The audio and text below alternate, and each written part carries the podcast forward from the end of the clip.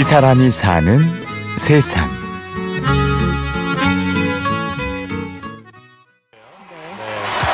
자, 24 대 20 네트를 스칩니다. 마무리할까요? 마무리할까요? 가운데 뜹니다. 대한민국 금메달.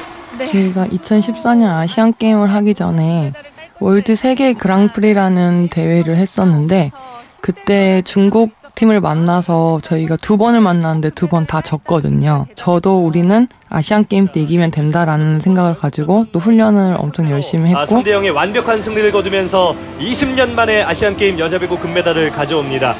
오늘 어, 2014년 인천 아시안 게임 국가대표로서 다신 잊지 못할 영광의 순간을 맛봤습니다.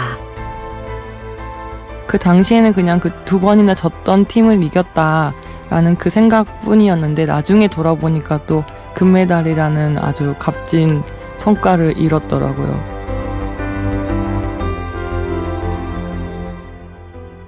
그 후 3년이 된 지금 오늘의 주인공 백목화 씨는 전혀 다른 삶을 살고 있습니다.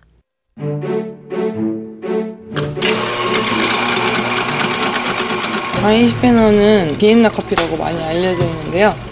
아메리카노 위에 달달한 거품? 휘핑이 올라간다고 보시면 될 것 같아요. 크림. 지금 두 달 됐어요.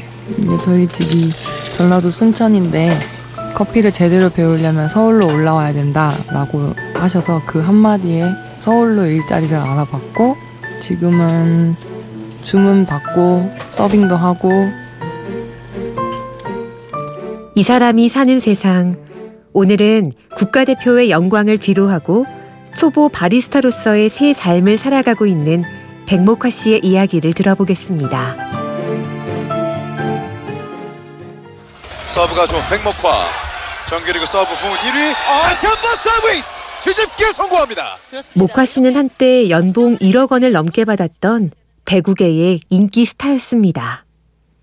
야간에 이제 개인 운동을 하는데 저 같은 경우에는 아픈 데도 없고 다친 데도 없어서 다른 선수들은 재활이나 치료를 받을 시간에 저는 운동을 할 수 있었어요. 연습은 근데 항상 저는 게임을 뛰든 안 뛰든 똑같이 열심히는 했던 것 같아요. 성실함이 무기였던 그녀에게 갑자기 슬럼프가 찾아왔습니다.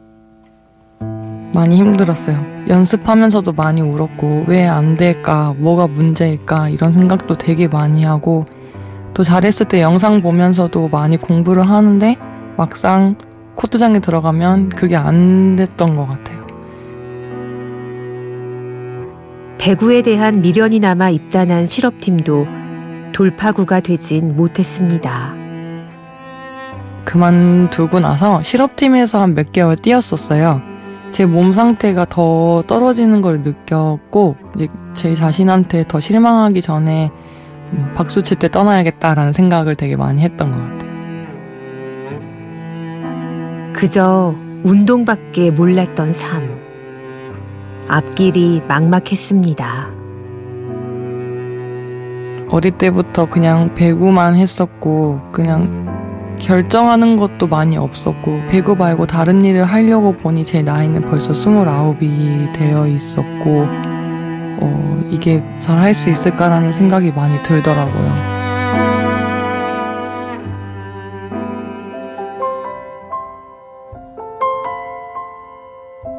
후회하지 않으려고 정말 최선을 다 했었거든요. 매 순간순간마다. 나중에 그만두고, 아, 그때 조금 더 해볼걸, 이라는 생각이 들지 않게 항상 열심히 했기 때문에 지금은 미련 같은 건 없는 것 같아요. 그래도 씩씩했던 모카 씨. 미련 없이 새 삶을 찾아 나섰습니다. 커피는 운동할 때부터 좋아했었어요. 그래서 궁금해가지고 바리스타 학원 가서 머신도 한번 만져보고 커피에 대해 공부도 하고 실업팀에 있을 때 딱 느꼈던 것 같아요. 이제 배구 말고 커피를 해보고 싶다라는 생각이 확 들었었어요.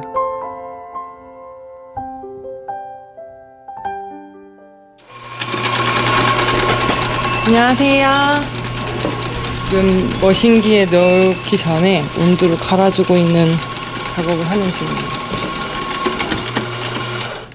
선수로서 치열하게만 살아온 인생.